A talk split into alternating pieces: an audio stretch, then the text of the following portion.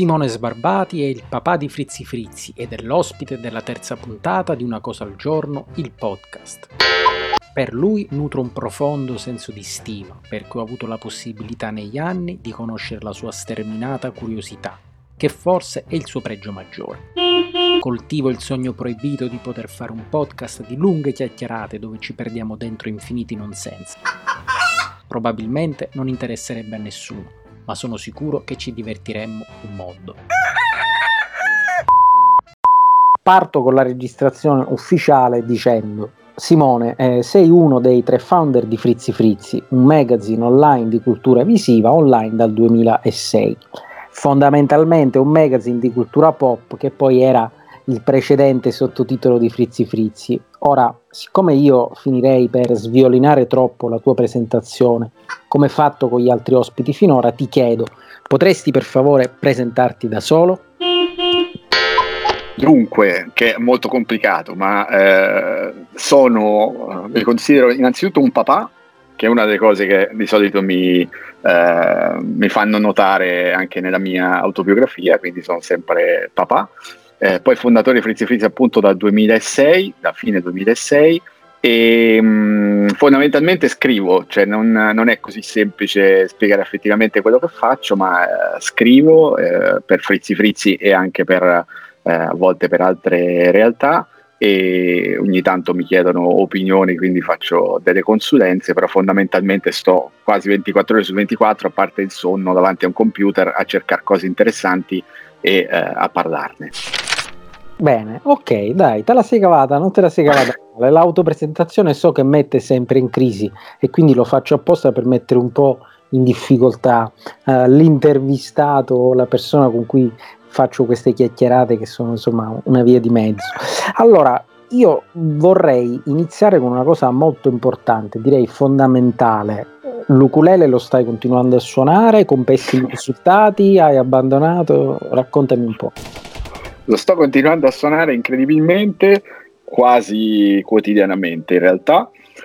Non so assolutamente nessun pezzo a memoria, però se ho sotto gli accordi riesco a farlo, e veramente sono disperatamente alla ricerca di qualcuno che ci abbia voglia di cantare con me, perché in famiglia non riscuoto molto successo nei miei assoli, quindi se qualcuno c'ha voglia potremmo farlo anche dalla quarantena, da lontano. Allora lanciamo l'appello nell'etere o nel web in questo caso, insomma, se qualcuno volesse prestare la voce a Simone che suona l'ukulele, lo contatti, in qualche modo riuscirà tranquillamente a contattarlo. Su frizzifrizzi.it ci sono le mail e tutto il resto. Senti, oggi è l'8 aprile quando registriamo questa puntata del podcast, io penso che andrà online fra una settimana. Io mi ero ripromesso che nella chiacchierata con te di non parlare del contemporaneo, ma non è possibile, visto che tu sei un interlocutore che nel contemporaneo sguazza e nel mio piccolo è quello che provo io, quindi la prima, diciamo, riflessione non può non riguardare l'oggi, quello che sta succedendo e che stiamo insomma vivendo tutti. Non penso che sia un po' interessante cosa fai tu a casa, come passi le giornate, le tue bambine, eccetera, eccetera. Penso che sia però più importante capire dal tuo punto di vista come saremo quando sarà tutto finito e se sarà mai tutto finito. Questo è molto interessante perché è un tema su cui mi vado interrogando fin dall'inizio, cioè fin dai primissimi giorni. Io e Etta, la mia compagna, ne parliamo continuamente. Lei, diciamo, è la pars construens e positiva della famiglia. Io invece in realtà sono stato, soprattutto i primi tempi, il pessimista e il disfattista, un po' catastrofista anche della famiglia.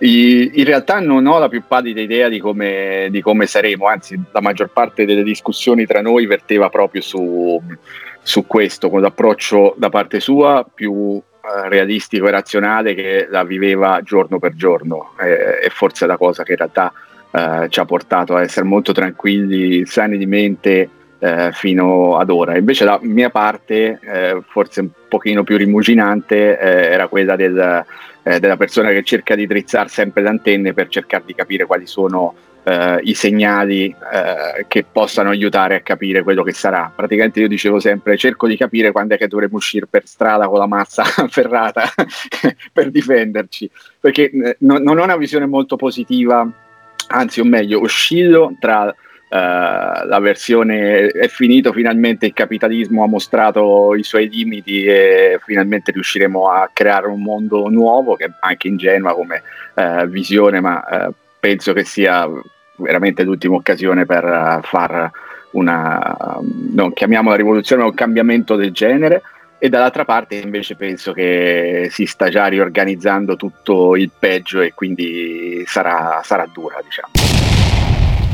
Condivido la visione pessimistica e vorrei anzi un po' accentuarla. Chiusa la parentesi un attimo, quarantena e così via, vorrei un po' parlare chiaramente di Frizzi Frizzi.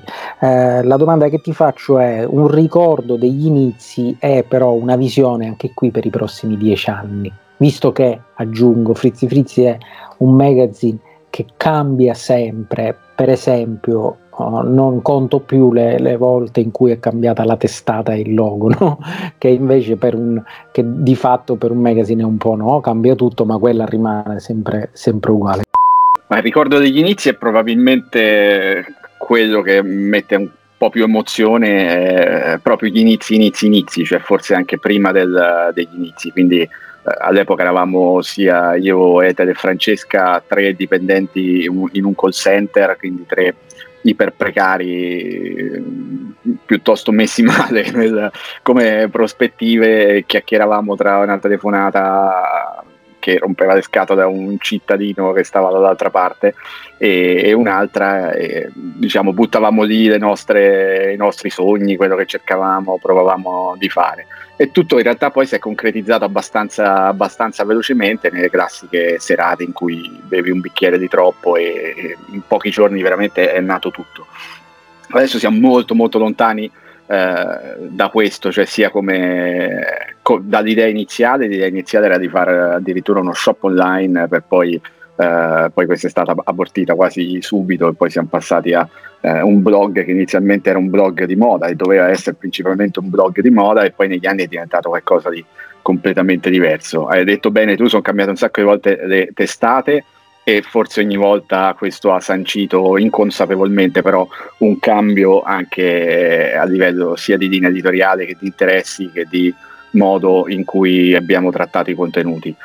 E per il futuro io sono sempre stato molto fatalista, anche perché tuttora, più a quasi 15 anni diciamo dalla nascita, siamo, almeno da quello che sento anche tra colleghi e persone che fanno questo lavoro, siamo probabilmente tra i più disorganizzati in assoluto e facciamo veramente molti pochi piani per il futuro. Non abbiamo la classica agenda sui temi da trattare, quella con oggi è la giornata mondiale di quello, domani è la giornata mondiale dell'altro, dobbiamo parlarne, mai viste, mai fatte queste cose. Per dirne una, la rubrica che sta avendo un sacco successo lanciata sull'arte di starsene a casa, che è appena partita in occasione della quarantena. Il giorno in cui è partita era il giorno dopo di quando ci ho pensato, quindi fatte le grafiche, chiamate le persone, fatte le domande, è partito immediatamente tutto. Alcuni infatti mi hanno chiesto anche: ma per quando sarà programmata? Io non lo so, da quando arriva le cose. Quindi tuttora funziona così, e credo che sia anche il segreto, se vogliamo chiamarlo, ma comunque la ricetta per cui dopo tanti anni sta continuando a funzionare, e in realtà funziona sempre meglio, almeno per quanto riguarda il rapporto che abbiamo con i lettori. Quindi è molto faticoso far una visione per il futuro, più che altro l'approccio sarà più o meno lo stesso, però non ho idea di cosa sarà e come si trasformerà, perché appunto l'atteggiamento è un po' questo, abbastanza, chiamiamolo, organico alle cose che succedono. Felice che comunque il motto "no future" rimanga ben saldo nonostante l'età. Ora hai anticipato un po' il discorso sull'arte di starsene a casa, quindi ci ritorno subito, però chiudo questa parentesi sul prossimo futuro. Quindi per i prossimi, diciamo, non per i prossimi, per i 20 anni di Frizzi Frizzi possiamo sperare in un tomo mastodontico cartaceo da collezione? La domanda è, diciamo, così disinteressata, è generica, non mi riguarda affatto. Su questo ci abbiamo pensato anche negli anni passati, e ogni tanto ci viene richiesto sul perché non abbiamo mai tentato di buttarci sulla carta, diciamo, anche viste anche le tante piattaforme che adesso rendono un pochino più raggiungibile il progetto rispetto al passato, vedi crowdfunding e simili.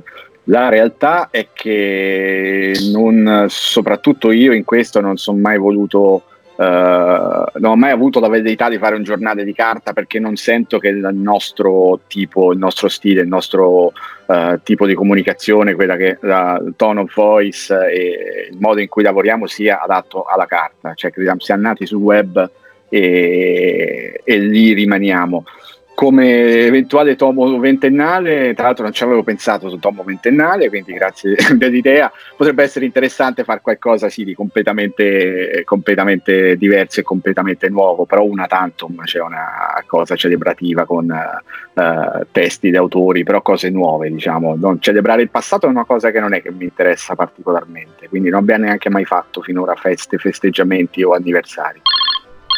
Oh, benissimo, benissimo, venga messo agli atti, registriamo insomma che l'idea del tomo ventennale è mia, che sono un lettore e un affezionato di Frizzi Frizzi da tempi non sospetti. Senti, ritorniamo dopo sul discorso dell'arte di starsene a casa, cerco un po' di mantenere la mia scaletta, dico, sono molto ligio al dovere, non mi sto sbrodolando, ma chiaramente il trasporto un po' per questa intervista è abbastanza, anche perché con Simone, per fortuna sua, vista la distanza, non ne abbiamo condivise poi così tante, ma in realtà molto dense e quindi potremmo perderci un po' in racconti che magari non interessano a nessuno se non a noi due, ma quello lo faremo dopo. Secondo me in Italia sei, diciamo, tra non il massimi esperti di riviste cartacee, indipendenti e non. Io ho scritto nella mia domanda di magazzini improbabili e introvabili. Allora, non è tanto questa la domanda, ma è appunto tra gli argomenti che sono più presenti in Frizzi Frizzi c'è la tipografia, un po' in maniera larga, che penso sia proprio un tuo pallino, visto che ne scrivi soprattutto tu. La mia domanda è questa: perché la tipografia è così importante oggi nell'era dei Google Font? Questa è una domanda molto interessante e in realtà anche qui, come spesso capita con i temi trattati di Frizzi Frizzi, è una cosa a cui ci siamo avvicinati piano piano, diciamo leggermente, in maniera tangenziale, che poi negli anni è interessata sempre di più.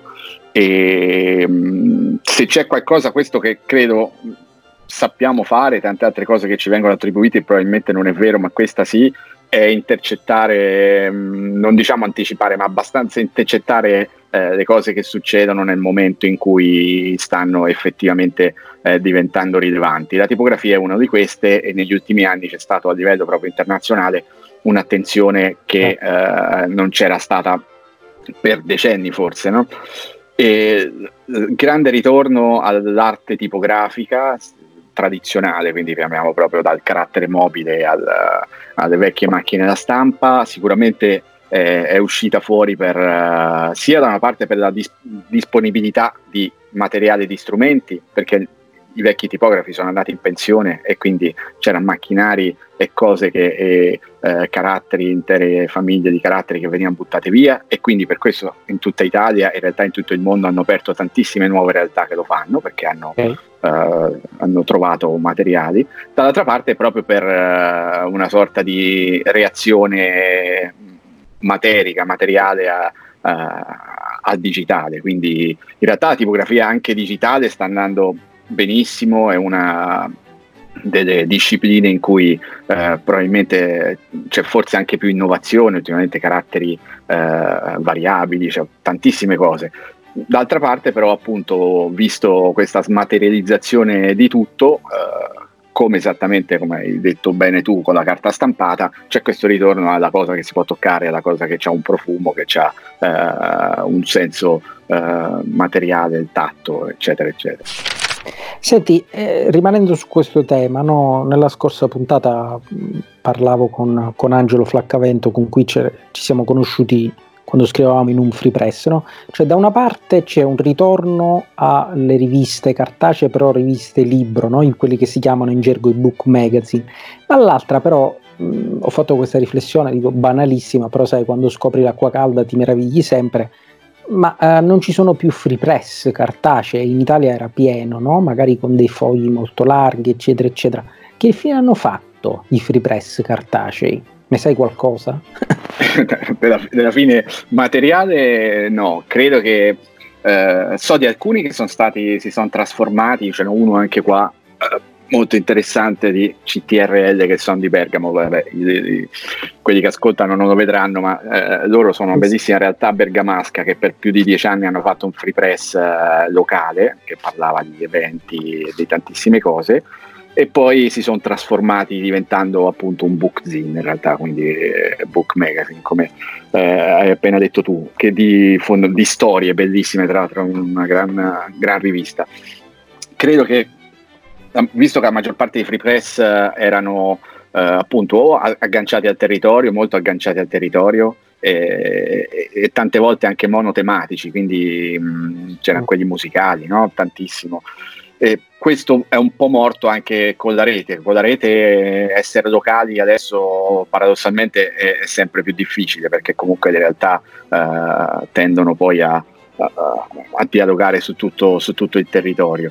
E dall'altra parte quelle generaliste che c'erano sono praticamente morte, perché è morta fondamentalmente la stampa generalista, non ha più senso di esistere ormai da tempo, quindi ci sono tantissime piccole nicchie, ciascuna con i propri lettori e appassionati e quello che è il proprio pubblico, diciamo.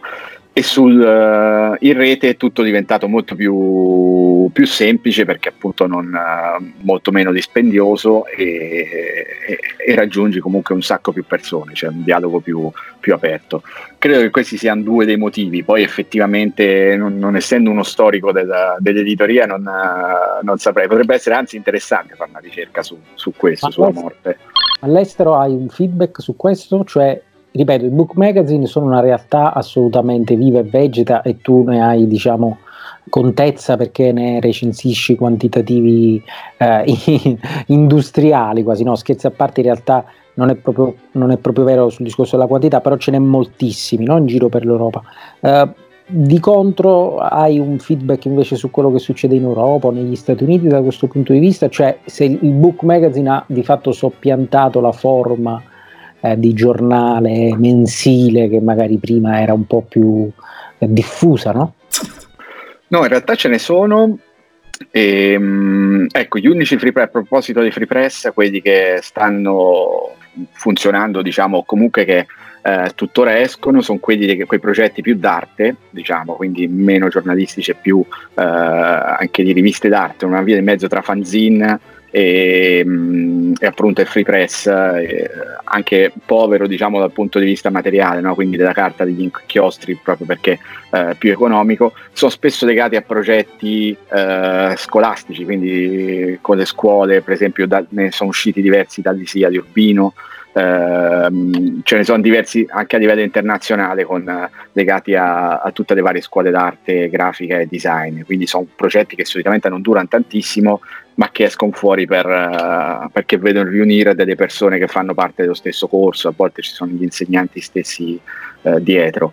Da parte per quanto riguarda invece appunto i bookzine, quindi le riviste più cicce, chiamiamole più corpose, sì, è vero che ne nascono tantissime, però anche qui si è creato un mondo in cui si è creata forse molta più offerta rispetto alla domanda, ecco. E quindi sono progetti che raramente superano i 4 o 5 numeri, e soltanto pochi riescono a sopravvivere di più, a volte in maniera cosciente, cioè a volte nascono proprio per essere di breve durata, tante altre volte invece è che effettivamente il mercato non è così grande. Anche qua, diciamo, dopo gli inizi di qualche anno fa, in cui appunto grazie a tanti progetti di successo su Kickstarter che sono partiti, hanno raccolto un sacco di soldi, c'è stata un po' di illusione che chiunque poteva farsi da rivista e questo avrebbe funzionato, poi in realtà non è così, alcune muoiono e così sia, diciamo. Frizzi Frizzi in generale, tu fondamentalmente, ma Frizzi Frizzi come magazine ha sempre dedicato uno spazio a ciò che è indipendente, piccolo, lo hai detto anche prima, no? Cioè un merito che vi viene riconosciuto, che è un merito assoluto e senza dubbio, è quello di no andare anche ad anticipare in alcuni casi alcuni filoni, di essere bravi, di osservare un po' in giro per il mondo quello che da un punto di vista culturale, visivo va, per poi raccontarlo, no? Quindi dicevo, avete molto dato lo spazio alla scena indipendente e non mainstream, però adesso tutto quello che è indipendente di fatto è diventato mainstream, basta pensare alla bruttissima musica italiana recente che era indipendente e che ora è mainstream. Esiste oggi in Italia e in che settore della cultura, della produzione, dell'attualità contemporanea una scena indipendente? Sulla musica non mi esprimo, non perché temo rappresaglie o simili, ma perché non è un mondo. Io ascolto tantissima musica, ma quasi niente di contemporaneo, e quella mia parte del cervello non riesco a tenerla sincronizzata sul presente, perché e fai bene. No, perché altrimenti non riuscirei a seguire tutto, quindi veramente conosco pochissimo di tutto quello che sta uscendo, e quindi su questo non ho niente da aggiungere, niente da dire. È vero sì che l'indipendente è anche, non ha più neanche tanto senso come etichetta. C'era stato ultimamente durante il Festival Paciuco di Milano un dibattito proprio su questo, sull'etichetta di rivista indipendente, in questo caso sul senso che aveva, perché indipendente da chi, indipendente da cosa.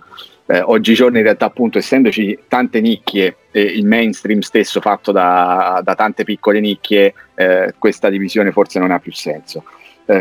Quello che noi in realtà cerchiamo di supportare, a cui diamo visibilità, sono quei progetti che in qualche modo sono laterali, cioè che non arrivano poi alle grandi testate solitamente, e di solito con i collaboratori l'indicazione è questa: se lo trovi su Repubblica, se lo trovi sul Corriere, e se te è arrivato in questo momento sulla notizia, lascia perdere, perché è già andata per noi, cioè a noi non interessa parlare di quella cosa, perché è interessante in sé e certe volte potrebbe essere giusto farlo, ma quello che ci interessa è scavar fuori qualcosa che finora non era stato visto, o comunque era stato visto poco e non valorizzato abbastanza. Quindi il tipo di lavoro che facciamo noi è questo. In realtà, facendo questo, è pieno, è pienissimo, è stracolmo di cose in tutti i campi, cioè nell'illustrazione, per dirne una di cui parliamo tanto, ci sono l'Italia adesso c'ha tantissimi tra i più grandi e considerati autori internazionali. Adesso sono gli illustratori italiani, ci sono tantissimi, quindi Olimpia Zagnoli, Emiliano Volzi, per dire, Sara Mazzetti, per dire alcuni tra i più celebri, celebrati, vincitori di premi. Però ci sono anche tantissimi, un esercito di altri che pure sono conosciuti, ma ancora un pochino meno. Quello che ci interessa a noi è cercare di tirar fuori quello che è per ora un po' meno visibile, quindi in realtà da questo punto di vista non finirà mai il serbatoio, perché comunque ci saranno sempre cose che escono fuori. Tante volte ci hanno accusato, tra virgolette, di poi abbandonare alcuni nomi.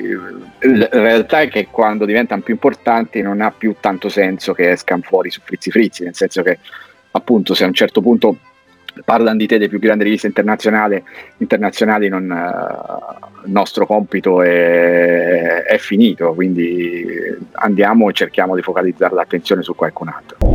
Se non ho risposto alla tua domanda. No, ma ci mancherebbe altro. Va benissimo non rispondere alla domanda, ci mancherebbe altro, anzi, divagare è fondamentale. Senti, come si fa a dire la propria facendo parlare gli altri? La domanda è questa, prova a spiegartela, no? Noi abbiamo un'età ormai e abbiamo passato una fase in cui prima c'eravamo anche già noi, però insomma era normale, no, che chi facesse un giornale, una rivista online e così via non parlasse in prima persona, mettiamola così, no? Poi in realtà si è passati, e tuttora in parte la viviamo, no? Come l'era dei selfie. Ora non voglio entrare nel merito, però chi diciamo racconta diventa in un certo senso anche un po' contenuto, no? Ma in realtà noi abbiamo sempre voluto, tu hai sempre voluto raccontare le cose degli altri, ma sei sempre riuscito diciamo a dire la tua senza mai fare probabilmente un editoriale. Non l'ho mai letto io, magari sbaglio, magari c'è stato. Come si fa ecco a parlare facendo parlare gli altri e riuscendo appunto anche a dare un punto di vista molto preciso? Tu ci riesci bene su quello che ti incuriosisce e fregandotene un po' anche, no, delle mode. Tu l'hai anticipato prima, io l'avevo già appuntato.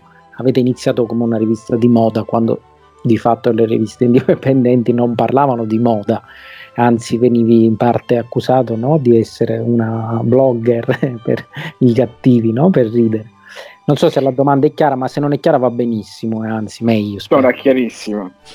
La domanda è chiarissima e no, sì, qualche editoriale credo di averlo fatto in realtà, pochi, forse 4-5 nel corso. Perdonami, ti interrompo. Su 8.706 articoli ho visto prima il numero che c'è su okay. Quindi 4 non hanno proprio rilevanza statistica. Ok, tra l'altro è bravissimo che il numero non me lo ricordavo, quindi lo sai tu. No, gli editoriali no, anche perché appunto io ho sempre demandato agli altri articoli poi in realtà il mio punto di vista. Tante volte questa cosa non piace, in realtà tante no, una piccola parte però anche di questo mi è stato fatto notare, soprattutto negli anni passati, quindi quando parlavo in questo caso veramente di moda, in cui capitava che scrivevo interi articoli in cui il soggetto, quindi il marchio di cui parlavo, la collezione di cui parlavo, usciva fuori soltanto nelle ultimissime righe. Prima c'era tutto un mio monologo su qualcosa. Credo che però la parte che a me diverte di più è effettivamente questa, cioè che comunque un argomento mi faccia venire in mente o qualcos'altro, a volte qualcosa di un aggancio, un link che esce fuori, oppure mi dia modo per raccontare qualcosa, che può essere togliersi i sassolini dalle scarpe, ho fatto anche questo negli anni, ma per lo più è cercare di dare un altro punto di vista e dare anche il mio punto di vista. Non so se c'è una ricetta per questo. Da parte mia cerco di essere veramente sempre molto, molto onesto.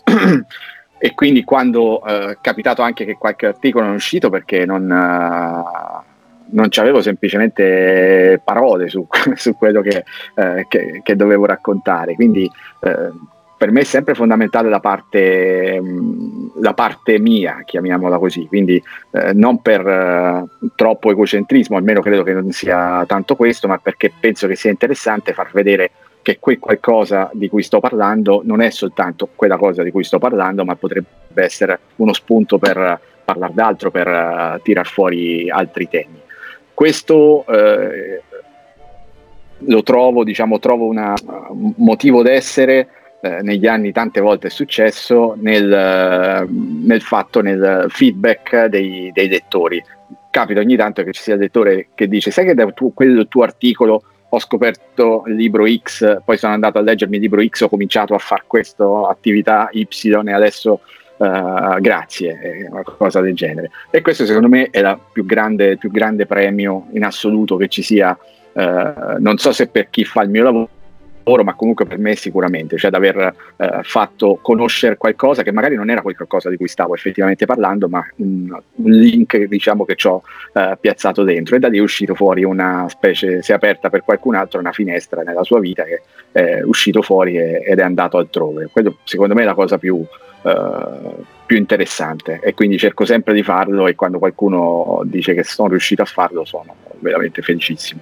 Siamo più o meno verso la fine, non voglio fare una puntata lunga, semplicemente perché la mia idea è quella di risentirci ogni 4-5 mesi, ti toccherà, insomma, poi ti puoi sempre negare, però poi voglio ritornare su tanti concetti nel tempo. No, però ti devo fare una confessione, stiamo registrando così, insomma, non mi puoi insultare più di tanto, ma io il tuo libro su Morandi non l'ho letto, e quindi tu dici vabbè, e fino a qua ti puoi incazzare, ma adesso però aggravo la mia situazione chiedendoti una domanda molto secca e decisa: perché dovrei farlo secondo te? Perché è un Morandi che ti perdona, innanzitutto, tra parentesi, non succede niente, te ne manderò una copia. È un Morandi che neanche io conoscevo prima di lavorare a questo libro, quindi sempre approcciato Morandi fondamentalmente da educazione artistica, scuola e poco altro. In realtà è un Morandi veramente diverso da quello che conosciamo, perché non è il Morandi artista, il Morandi pittore, ma è il Morandi uomo che vive in un appartamento con 3 sorelle e per un po' anche con una mamma, e quindi è un'atmosfera casalinga, in una casa piuttosto strana dove dentro c'era uno dei più grandi della pittura del Novecento, una casa in cui c'erano 3 sorelle single, lui single, e con un letto troppo piccolo rispetto alla sua altezza, e che mangiavano benissimo e che comunque tirava fuori delle dinamiche familiari abbastanza consuete, ma dall'altra parte straordinaria, qua il titolo, per una famiglia. È un libro molto agganciato alla città di Bologna, dove abito, perché Morandi comunque è bolognese al 2000% e tira fuori un tipo di bolognesità, chiamiamola così, che forse non c'è più. E poi ci sono delle ricette fantastiche da cucinare, quindi visto che mi hai appena raccontato in privato che stai cominciando a fare il pane, potrebbe essere il prossimo passo. La fortuna di chi fa un podcast è che può tagliare le parti che vuole, quindi probabilmente la tagliamo. Ricordiamo solamente il titolo e la casa editrice, per favore. Una straordinaria normalità è il titolo, e la casa editrice è Corraini Edizioni. Non sono soltanto io l'autore, ma Carlo Zucchini, che è poi l'uomo che è stato per tanti anni con la famiglia Morandi e che ha tirato fuori tutte le testimonianze dirette di quelle che erano le discussioni in casa. Benissimo, mi hai convinto, però no, rido, ma mi avevi convinto già anche prima in realtà, ma purtroppo il tempo è sempre tiranno e non c'è migliore occasione che sputtanarsi in pubblico. Mi hai anticipato prima, no? Per questa situazione di quarantena in cui siamo, su Frizzi Frizzi credo che l'unica cosa nuova e diversa è questa rubrica, l'arte di starsene a casa, no? Ha intervistato circa 90 persone, di queste 90, 89 erano interessanti, una un po' meno che ero io, quindi un buon risultato, 89 su insomma 90. Quando probabilmente andrà online questa puntata, secondo me saremo già belli che 100 sicuramente gli intervistati. Allora, di che si tratta proprio in brevissimo, e che cosa ti ha colpito dell'arte di starsene a casa di tutte queste persone interessanti che hai avuto la fortuna di poter intervistare in questo caso?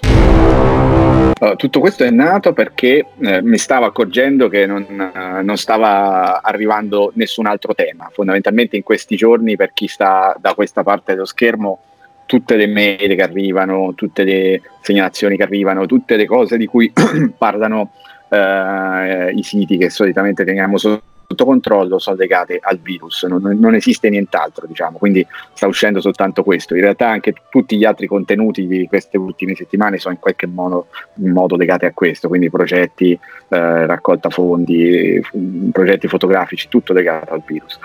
E l'idea era proprio di smarcarci un po' da questa dittatura del contenuto che rischiava di farci uscire fuori con cose uguali per tutti i siti simili italiani e di tutto il resto del mondo, e era anche dettata da una grandissima mia curiosità voyeuristica di capire quello che fanno effettivamente gli altri, anche perché dai social leggevo di tutto e di più, sono uscite fuori milioni di esibizioni casalinghe, eccetera eccetera. Quindi l'idea è stata questa di contattare persone che in qualche modo conosco e chiedere semplicemente domande uguali per tutti, cose che stanno facendo a casa, cosa è cambiato, qualche consiglio che danno. Quello che è uscito fuori in realtà è innanzitutto che tutti già lavoravano a casa e non me l'aspettavo, quasi la stragrande maggioranza di quelli che ho contattato lavoravano a casa già, quindi molti più di quanti aspettassi. E che più o meno se la stanno vivendo bene, ma sto notando anche che c'è una certa trasformazione, pur essendo persone diverse, ma mi accorgo che rispetto all'inizio già si sta trasformando in una situazione un po' più claustrofobica, cioè la gente dall'entusiasmo iniziale, che poi avevamo anche le dimostrazioni fuori dalle finestre, la gente che cantava eccetera, tutto questo si è andato piano piano spegnendo, e dall'entusiasmo appunto della novità le persone hanno cominciato a far molto più i conti con se stesse, quindi con i pensieri anche a volte oscuri, anche se magari in quelle interviste non le mettono. Tra l'altro molti di quelli che mi rispondono negandosi per l'intervista mi dicono proprio questo, cioè che non se la sentono perché non hanno nessun pensiero positivo da tirar fuori. Poi in realtà io non voglio solo pensieri positivi, però dopo rispetto alle scelte altrui. E quindi c'è questa trasformazione in corso. Magari sarebbe interessante, non credo che lo farò, però sarebbe interessante magari ritornarci anche agli altri dopo un po', come appunto il tuo format di fare le interviste dopo un po' di mesi. Le cose che sono cose che ho imparato, perché oggi c'era Anna Castagnoli che insegnava a fare un gioco che si assomiglia a Mastermind e lo trovo fantastico, quindi lei gioca via Skype con un'amica a questo gioco che si chiama Numbers e l'ha insegnato nel corso dell'intervista.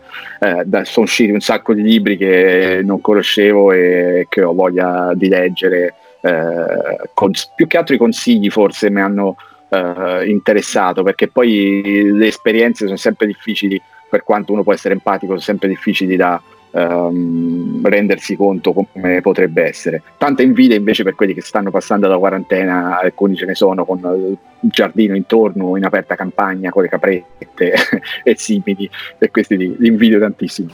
L'invidia massima è per loro e per chi anche sta potendo vivere, spero, in un periodo abbastanza limitato, però di non lavoro, perché in realtà noi ce lo siamo detti, ma tutte queste persone che intervisti tu, la maggior parte, insomma colleghi, in realtà si sta lavorando di più, molto di più. Senti, siamo alla fine, allora non ti voglio chiedere dei consigli di lettura o altro, perché di fatto tu di lavoro su Frizzi Frizzi fai questo dal 2006, dai consigli di cose fighe, quindi non ha senso allungare qui il brodo. Andate su Frizzi Frizzi e ne troverete in quantità, ma chi ascolta già Frizzi Frizzi lo conosce. Chiudo però chiedendoti una cosa proprio sui podcast. Io sono arrivato tardi, anche se era da anni che ci pensavo, l'unica cosa nuova che ho fatto durante questa quarantena è stato finalmente mettere su un podcast. Ti piacciono? Li ascolti? Perché io personalmente li ascolto in macchina e quindi adesso sto facendo un po' di fatica. Tu però so che non hai la patente, lo possiamo dire, o comunque casomai lo tagliamo. Quindi la domanda è: ascolti podcast? Se sì, quale? Se ce ne vuoi segnalare qualcuno.